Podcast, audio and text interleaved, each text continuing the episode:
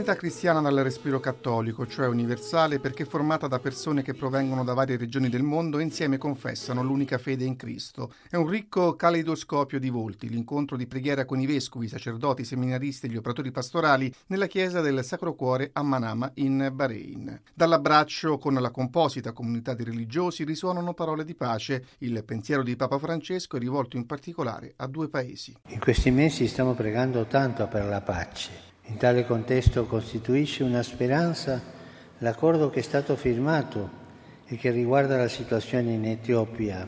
Incoraggio tutti a sostenere questo impegno per una pace duratura, affinché con l'aiuto di Dio si continuino a percorrere le vie del dialogo e il popolo ritrovi presto una vita serena e dignitosa.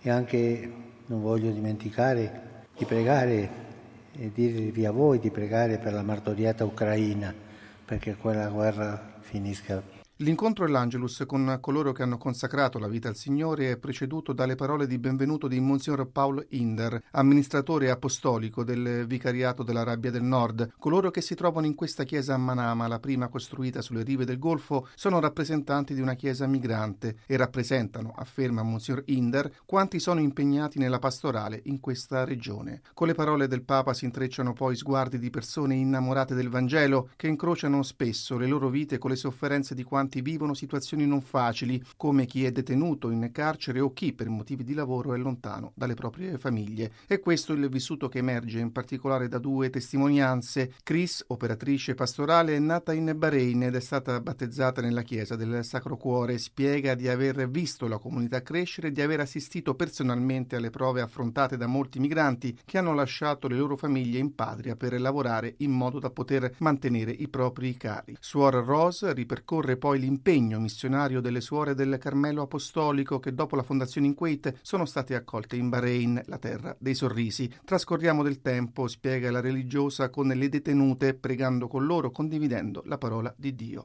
Legando il proprio discorso anche a queste testimonianze, Papa Francesco ricorda innanzitutto il piccolo gregge composto da migranti lontani dai loro paesi d'origine e in particolare vedendo presenti all'incontro i fedeli del Libano, assicura la sua preghiera e vicinanza a questo amato paese così stanco e provato e a tutti i popoli che soffrono in Medio Oriente. È bello appartenere a una Chiesa formata da storie e volti diversi, che trovano armonia nell'unico volto di Gesù.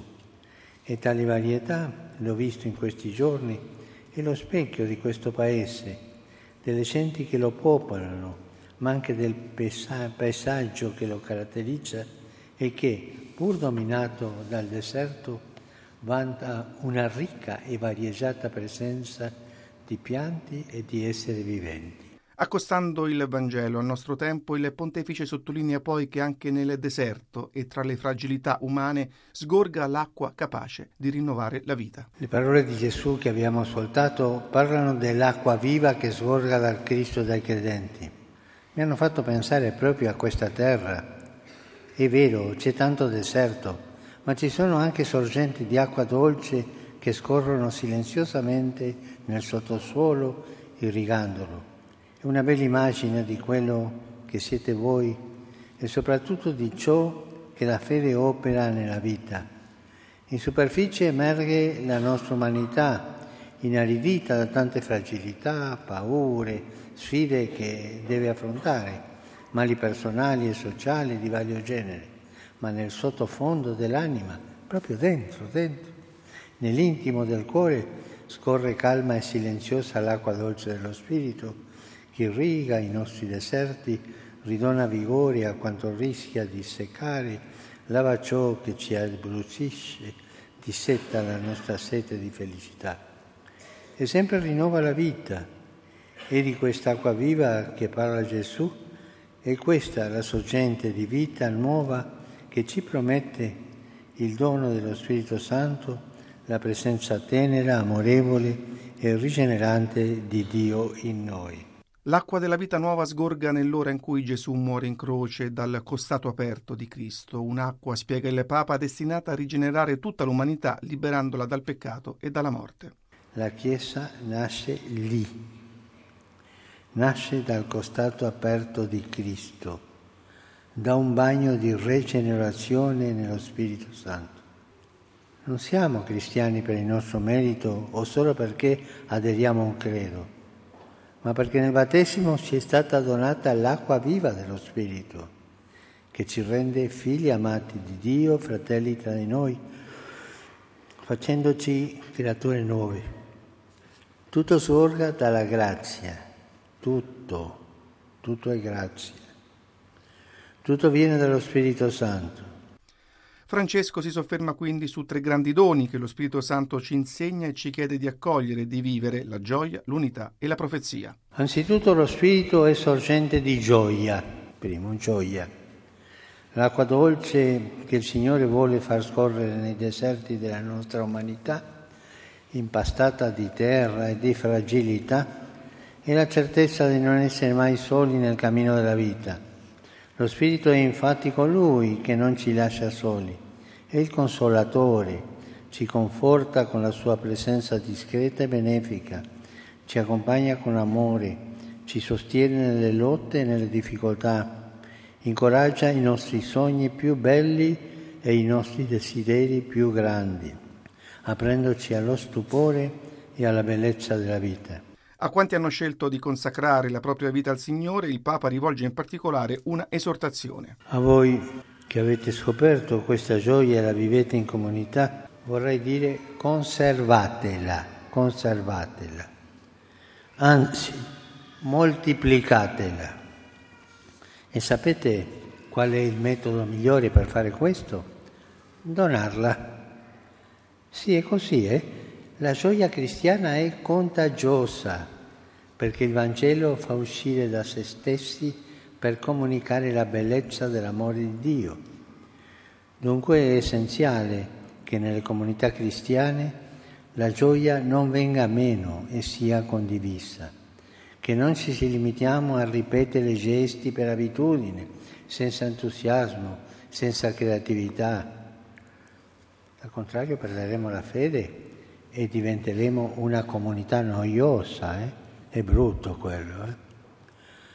È importante che oltre alla liturgia, in particolare alla celebrazione della messa, fonte e culmine della vita cristiana, facciamo circolare la gioia del Vangelo anche in un'azione pastorale vivace, specialmente per i giovani, per le famiglie e per le vocazioni alla vita sacerdotale e religiosa.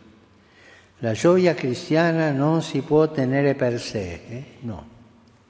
La gioia cristiana non si può tenere per sé e quando mettiamo in circolo si moltiplica. Il Papa sottolinea poi che lo Spirito Santo è sorgente di unità, quanti lo accolgono ricevono l'amore del Padre e diventano suoi figli. Non può esserci spazio per le opere della carne cioè l'egoismo, per la divisione, le liti, le maledicenze, le chiacchiere. State attenti al chiacchiericcio, per favore. Le chiacchiere distruggono una comunità. Le divisioni del mondo e anche le differenze etniche, culturali e rituali non possono ferire o compromettere l'unità dello spirito. Al contrario, il suo fuoco brucia i desideri mondani e accende la nostra vita di quell'amore accogliente e compassionevole con cui Gesù ci ama perché anche noi possiamo amarci così tra di noi. Per questo, quando lo Spirito del risorto discende sui discepoli, diventa sorgente di unità, sorgente di fratellanza contro ogni egoismo, inaugura l'unico linguaggio dell'amore perché i diversi linguaggi umani non restino distanti e incomprensibili. Abbatte le barriere della diffidenza e dell'odio per creare spazi di accoglienza e di dialogo. Libera dalla paura e infonde il coraggio di uscire incontro agli altri con la forza disarmata e disarmante della misericordia. Francesco sottolinea infine che lo Spirito Santo è sorgente di profezia, la storia della salvezza, come sappiamo, è costellata da numerosi profeti che Dio ama, consacra e manda in mezzo al popolo, afferma, perché parlino a suo nome. Anche noi abbiamo questa vocazione profetica. Tutti i battezzati hanno ricevuto lo Spirito e tutti sono profeti. e in quanto tali non possiamo far finta di non vedere le opere del male, restare nel quieto vivere per non sporcarci le mani. Ma un cristiano prima o poi deve sporcarci le mani per vivere la sua vita cristiana e dare testimonianza. Eh? Al contrario, abbiamo ricevuto uno spirito di profezia per portare alla luce con la nostra testimonianza di vita il Vangelo. L'ultimo saluto pubblico nella terra del Bahrain è un ringraziamento. Con animo colmo di riconoscenza, afferma Francesco, benedico tutti voi, specialmente quanti hanno lavorato per questo viaggio.